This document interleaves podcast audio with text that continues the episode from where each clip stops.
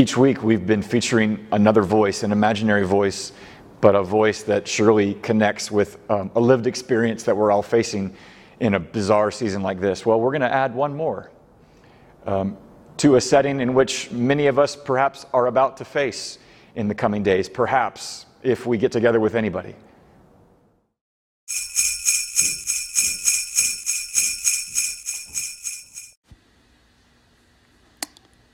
This Christmas. This Christmas is going to be special. We're really going to celebrate Jesus this year. Don't we need to? We've got the ham on order, and they can even bring it outside to the car. We've got the napkins, advent candles, the decorations. We've got eight total people invited. I love them all so much Uncle Clive, my sister Megan, her kids and husband, and Aunt Sally. Everybody's bringing something to eat, and I can make some brownies hot out of the oven. It's gonna be great. It's gonna be great. We could have the kids' table over there. There's six places for the adults to sit. My husband at one end, me at the other. Hmm, it's Megan. I hope she's still bringing the. Is Clive coming? I see him posting without a mask in groups all the time. Is he coming? Is Clive coming? Yes, he's coming. He's your uncle. It's Christmas dinner. What do you think, Megan? okay, what if I had them sit diagonally away from each other, not close? They'd probably like that anyway, even if it wasn't COVID quarantine. And the kids' table could be on the far side away from him, too. Let me get a tape measure. Okay. Okay, that could work. That could work. It's going to be great. Everybody will be happy. I'm not coming if he's coming? Ugh! What does she expect me to do? Disinvite my uncle? He'd be all alone for Christmas. You know, oh, I don't have to worry about this right now. This dinner is totally about celebrating Jesus, no matter who comes. It's Christmas dinner. We're just going to be happy celebrating Jesus and to heck with everything else. I might even put up a sign that says, Ooh, no talking about the election. I'll make my husband be the conversation please at the dinner table. He'd like that. No talking about COVID, he'd say. it's going to be great. It's going to be great. The kids are tired. We're all tired. I think we're just going to stay home. I hadn't even written her back yet. Ugh. I just. Is this going to be great? Will it really? Should I even bother to light these darn Advent candles?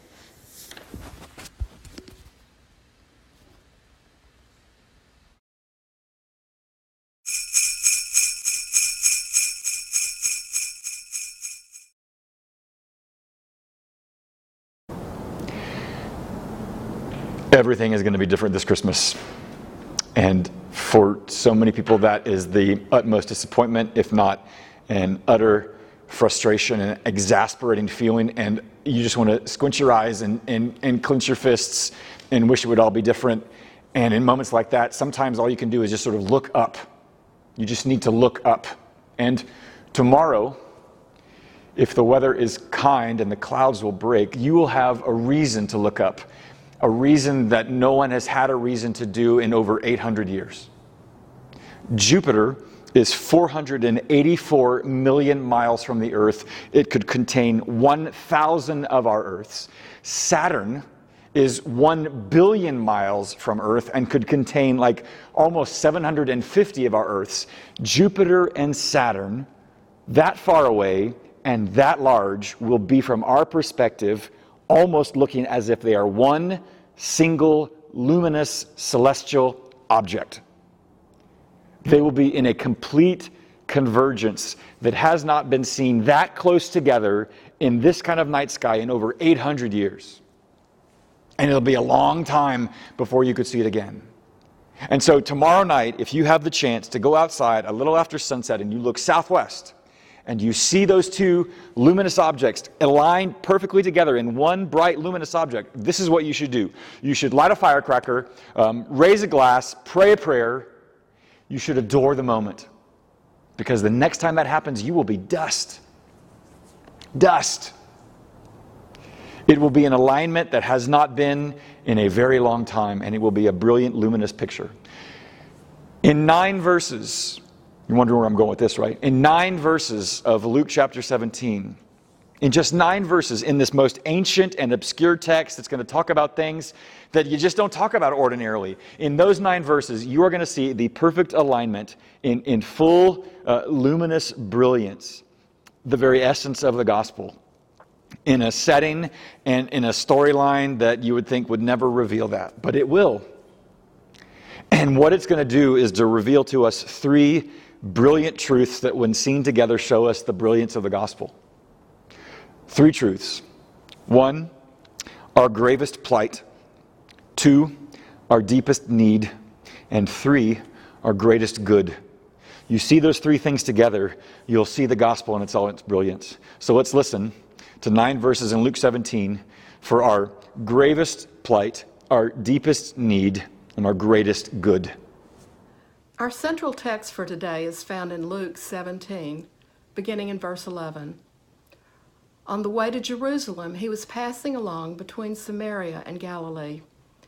And as he entered a village, he was met by ten lepers who stood at a distance and lifted up their voices, saying, Jesus, Master, have mercy on us. When he saw them, he said to them, Go and show yourselves to the priests. And as they went, they were cleansed. Then one of them, when he saw that he was healed, turned back, praising God with a loud voice. And he fell on his face at Jesus' feet, giving him thanks. Now he was a Samaritan. Then Jesus answered, Were not ten cleansed? Where are the nine? Was no one found to return and give praise to God except this foreigner? And he said to him, Rise and go your way. Your faith has made you well. This is the word of the Lord. The first thing Luke wants us to reckon with is the setting that Jesus is on his way to Jerusalem, not because Jerusalem is lovely this time of year, but because he's going to die there. And it mentions that he is also on his way to Jerusalem in a roundabout fashion, going through the areas of Galilee and Samaria. And one night, apparently, he, he is about to enter into a village, and there on the outskirts of town, he hears a cry of desperation. It's from a cry of 10 lepers, those afflicted with leprosy. Now, in the Old Testament, the word for leprosy was sort of a catch all term. It could refer to any number of skin diseases, including what we know today as Hansen's disease, true leprosy, where, where um, the flesh begins to deteriorate and you can no longer feel pain in those regions. And so it's a, it's a difficult um, um, remedy, a difficult uh, treatment for that kind of disease. But in that day, leprosy could refer to any number of skin diseases. It could even refer to, to dry rot in your home or some sort of mold, anything that could create um, affliction or disease for an individual or a family. And there's a whole host of Old Testament laws in Leviticus and 13 and 14 that speaks of not only how to diagnose the leprosy, but what the treatment for it will be, and then finally, what would, what would be required in order to verify that the leprosy was gone. To us, it is an obscure um, unfamiliar uh, disease. It's places. It's a disease that happens elsewhere. You and I are familiar with skin diseases like dermatitis and psoriasis and eczema, and all those things are there. And this is what's in view in some form or fashion. But what's happening right now, even though it is foreign to us, even though leprosy is something you and I rarely talk about, it resonates what we hear with here. Because the, the, the word of phrase that uh, Luke chooses to describe what's going on in that moment is, is rather resonant with our condition because it speaks of the lepers calling out to Jesus at a distance. At a distance. They're in this self imposed, law required quarantine. They are in a social distance for who knows how long they've been there, and they're doing that to mitigate the spread, but also to fulfill the law. And they're crying out, but they're, but they're not merely crying out for desire that Jesus would come and attend to their affliction. They're crying out because they are at a distance from their own people. That, that this, what they've lost is their community. as well as their ability to, to function as they would. And that, if that ain't familiar, I don't know what is. We are familiar with that cry of desperation. No, we're not suffering from leprosy, and even if we have not contracted the virus, have we not felt, have we not seen, have we not heard of stories where there's this, this feeling of this gnawing distance from everything that is good? From things that we took for granted, from things that were familiar to us, from things that we counted on and relied upon. Those things are now at a distance, and we feel it, and that is, that is our plight as surely as it was their plight, even in a different context. And in that situation, there are too many stories that we are familiar with in which, even if you're experiencing the virus, what compounds the experience of it is being at a distance from anything that, that you find pleasurable and good. And that world is true for so many, and yet in, in some ways it is, it is true for even more. Even if you haven't even even if you haven't contracted the virus or even had any bout with it whether it's been a mild case or a severe case the world has been brought to the brink for all sorts of reasons.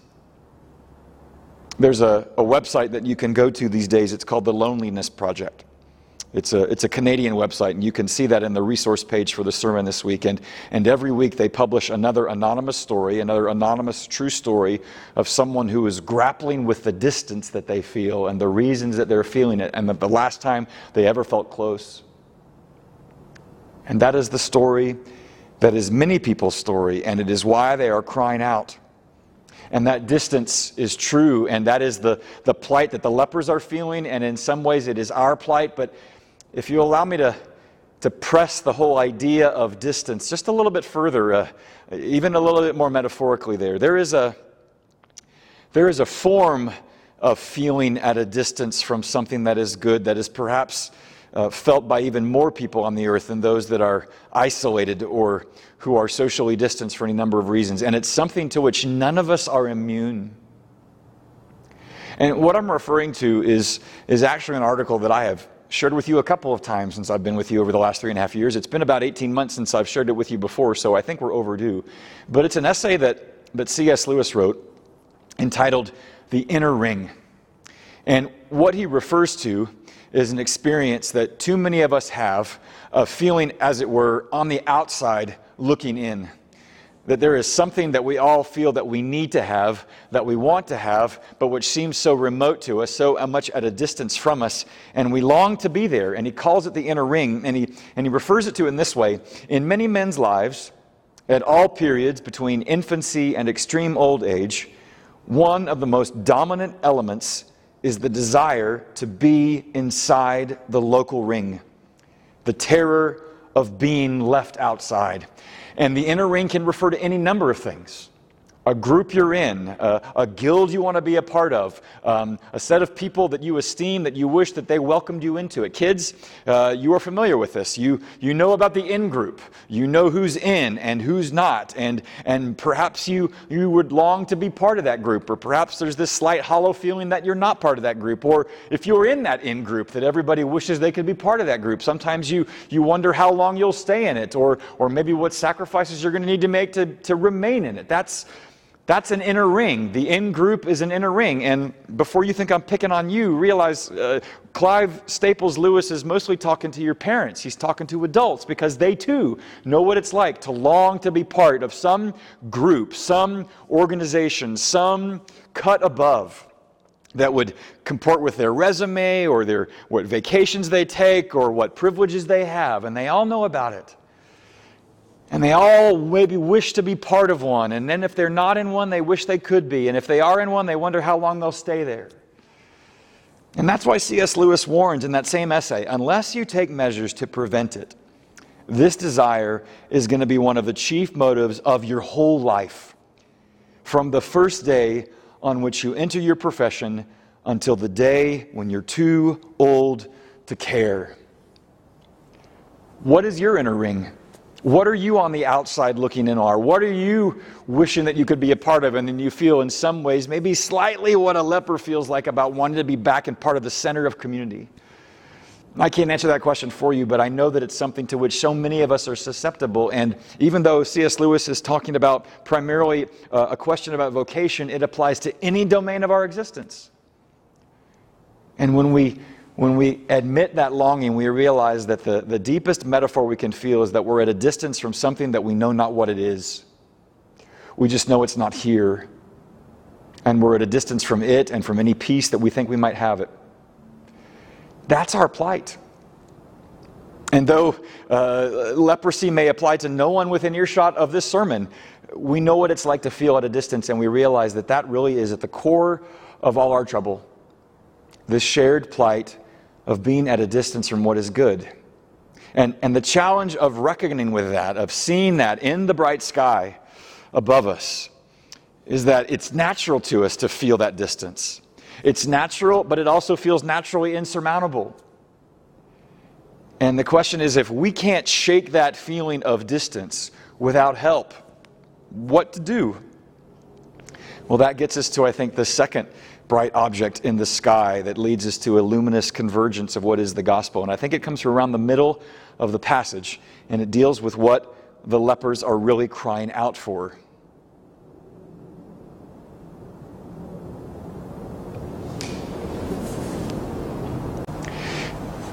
Jesus clearly, in, in the minds and the desperate cries of the lepers, has a reputation for working wonders. That's why they are calling out to him as master. And, and what they are begging from him is one thing.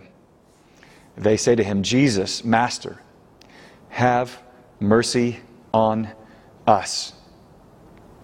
They are afflicted in body, they are deprived of community, they are constrained by more things that are out of their control and therefore all they can do is do one thing to beg Him for mercy, to give to them what they cannot give to themselves. And it is very possible that in these last nine months together, that there's been at least one moment in those nine months where you have found yourself crying out to the Lord, Have mercy on me. For whatever reason. Uh, you know, pick apart any, pick any part of your plight of, of distance, where, wherever you have felt, either, either in sickness or, or loss of income or uh, relationships or broken relationships or partisanship or the polarization that this country is both experienced and is still experiencing. And in all those moments, some of those things were years in the making, and 2020 was just sort of like pouring in accelerant on it.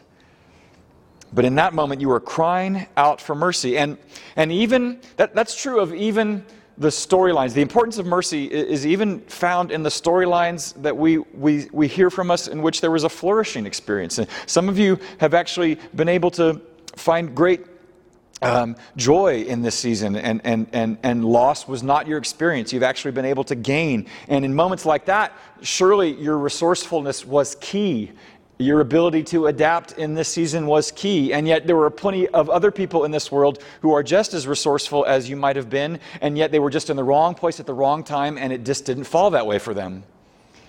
And so, in either situation, whether your resourcefulness led to nothing or your resourcefulness led to a life of flourishing, what we all discover here is if we're not in need of it, we're the beneficiaries of it, and that is mercy. Mercy all the way down uh, things that we might have done to improve our chances, but things, there were so many things outside of our control that we had no place or could call on, and still, it's a mercy where we are.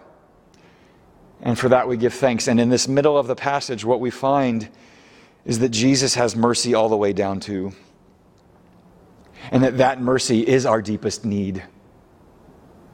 And Luke is, is portraying that in these, in these lepers because what their deepest need is, is what Jesus' deepest impulse to give is, and that's mercy.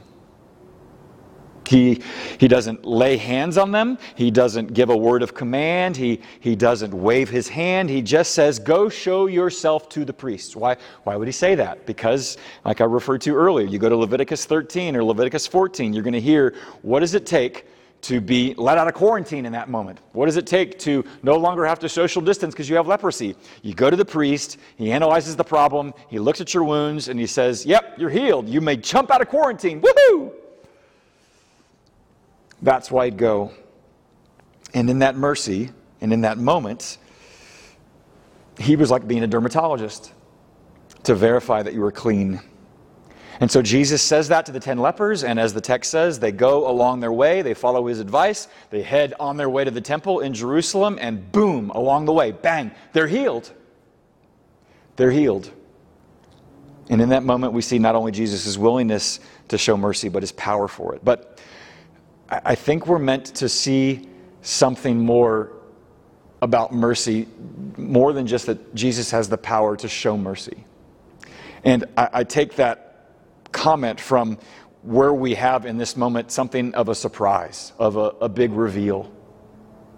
The, the beginning of the passage, sort of at a, at a 30,000 foot view, we're, we're looking at Jerusalem, we're hovering with our drone over Galilee and Samaria, and then we, we come into a narrower shot and we're looking at 10 lepers.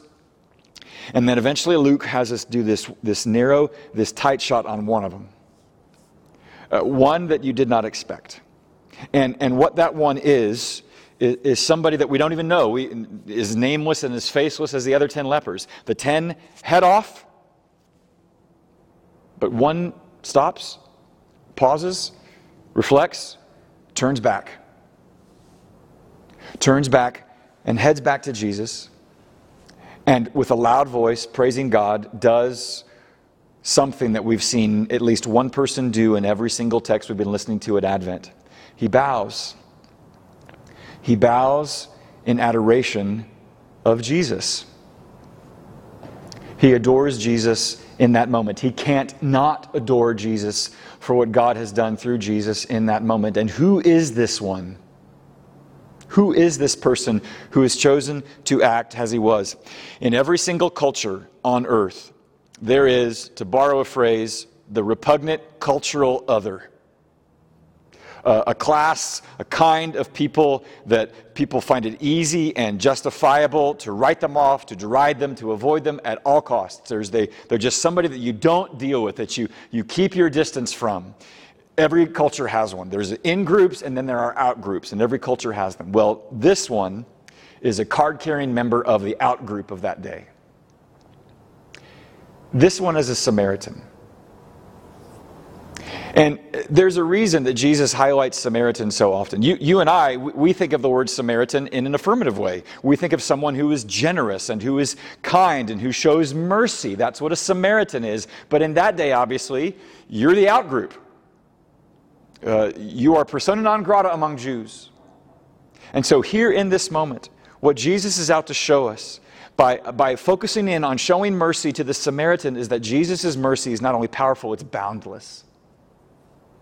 That the religious outsider, the one whom nobody expected to be the one to turn around, he's the one adoring the feet of Jesus, adoring the mercy of Jesus. And that boundless picture of mercy is our deepest need to know that there is a mercy that might come to us that is not tied to our background, to our ethnicity, to our privilege or lack thereof. It is not tied to what we know or what we don't know. It is not tied to what we have done or what we have not done. It is not tied to whether we have been good or whether we've been wicked. There is a mercy that reaches down, that is powerful, that comes to us, that is boundless.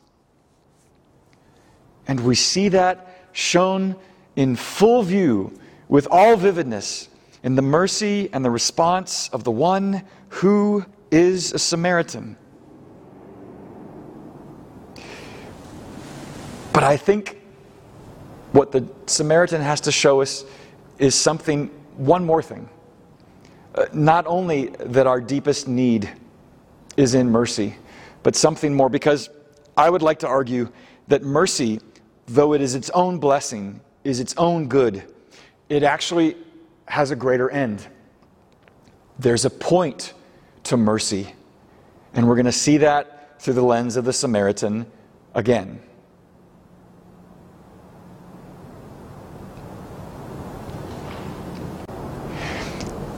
See, what the leper understands about his greatest need and what Luke, I think, is bringing to the surface that we might understand our greatest need is something that Dietrich Bonhoeffer understood rather well for lots of reasons, and interestingly enough, at a time of Advent. He said this A prison cell in which one waits, hopes, and is completely dependent on the fact that the door of freedom has to be opened from the outside is not a bad picture of Advent. To celebrate Advent is it's not about candles, it's not about poinsettias, it's it's about reckoning with the fact that we are all in some ways locked in to a predicament that we cannot unlock ourselves from and we need someone to come from the outside to unlock the door for us. With the Samaritan there bowing before Jesus in adoration, adoring him for his gratitude, but for something more than that, Jesus is struck.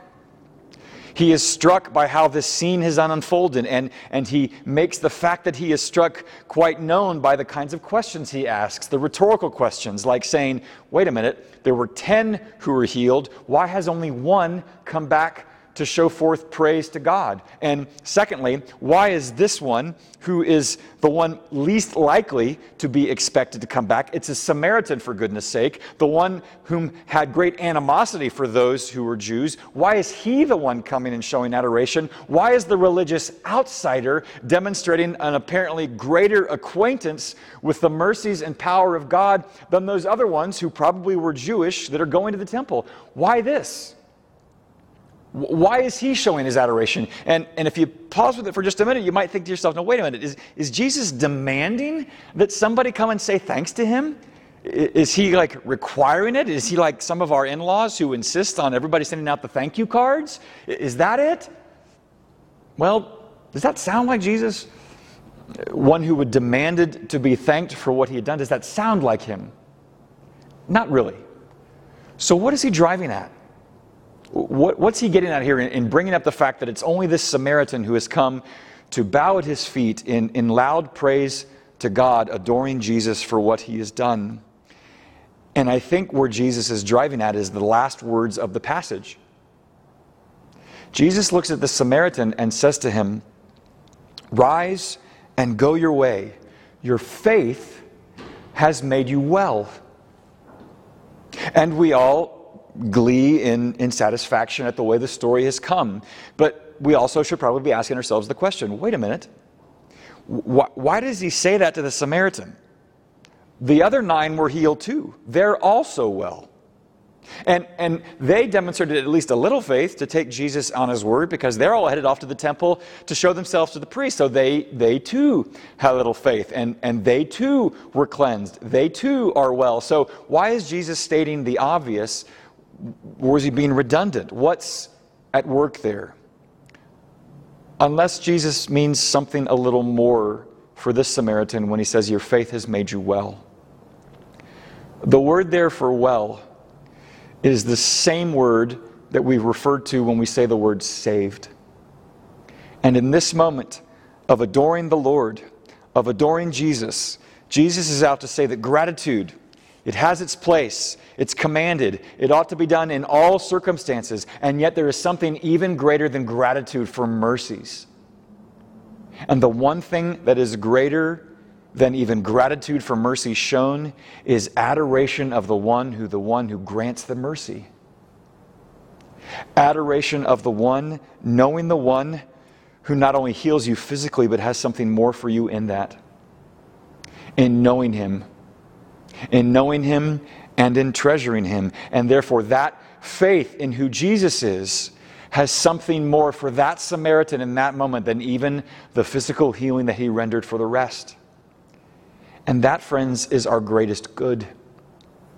Not simply to be the beneficiaries of mercy, but to know the one who is the author and origin of all mercy. That's the gospel. That's our greatest good.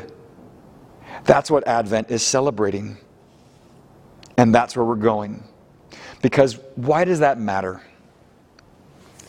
I'll tell you why it matters that adoration is even greater than gratitude. Because even if in these days you are isolated and longing for connection, there is a kindness that is never separate from you. Even if there is part of you that finds yourself longing to be part of that inner ring, And sometimes you obsess over it so much because you just want that because you'll finally think you've arrived. The only thing that will ever displace that desire to be part of that inner ring is adoration of the one who is the author and finisher of your faith. But the reason adoration most matters is that even if you sick and you die, he is with you. And therefore, he is worthy of our adoration. So that's the nature of adoration. And that is our greatest good. And that then therefore leaves us with the really simple question about a takeaway. What, what do we do with this? How do we begin to adore? You know what? I want to remind you of something I said in week one. Something also from C.S. Lewis who said this We shall not be able to adore God on the highest occasions if we have learned no habit of doing so on the lowest. At best, our faith and reason will tell us that he is adorable, but we shall not have found him so, not have tasted and seen. Any patch of sunlight in a wood will show you something about the sun which you could never get from reading books on astronomy. These pure and spontaneous pleasures are patches of godlight in the woods of our experience. Brothers and sisters, children and old folks, I hope that you would go out tomorrow night. And I hope that you would adore the luminous object that may be above our sky if the clouds will part. And I hope that you will allow that moment of adoration to be something that leads you to adore the one who did something for you. Jupiter and Saturn are far. But as Paul tells us, Jesus preached good news to those who were near and those who were far off, that he might bring them to the Lord. And Jesus himself, like these lepers who found themselves outside the gate, outside the city, outside the community, outside welcome, it was Jesus who himself allowed himself to be taken outside a gate to die for us that we might be welcomed in. He becomes as we are and enters into our struggle that we might know his glory and his goodness. And the one way you might reckon with all of that is to listen to the words of a famous doctor who was a believer. He died in 2003. His name was Dr. Paul Brand, and he was renowned for his treatment on many continents of those who suffered from leprosy. And he said this I pray that when my time comes, I may not grumble that my body has worn out too soon, but hold on to gratitude that I have been so long at the helm of the most wonderful creation the world has ever known and look forward to meeting its designer face to face. Oh, come, let us adore him. Oh, come, let us adore him. Oh, come, let us adore him. Christ the Lord. Amen.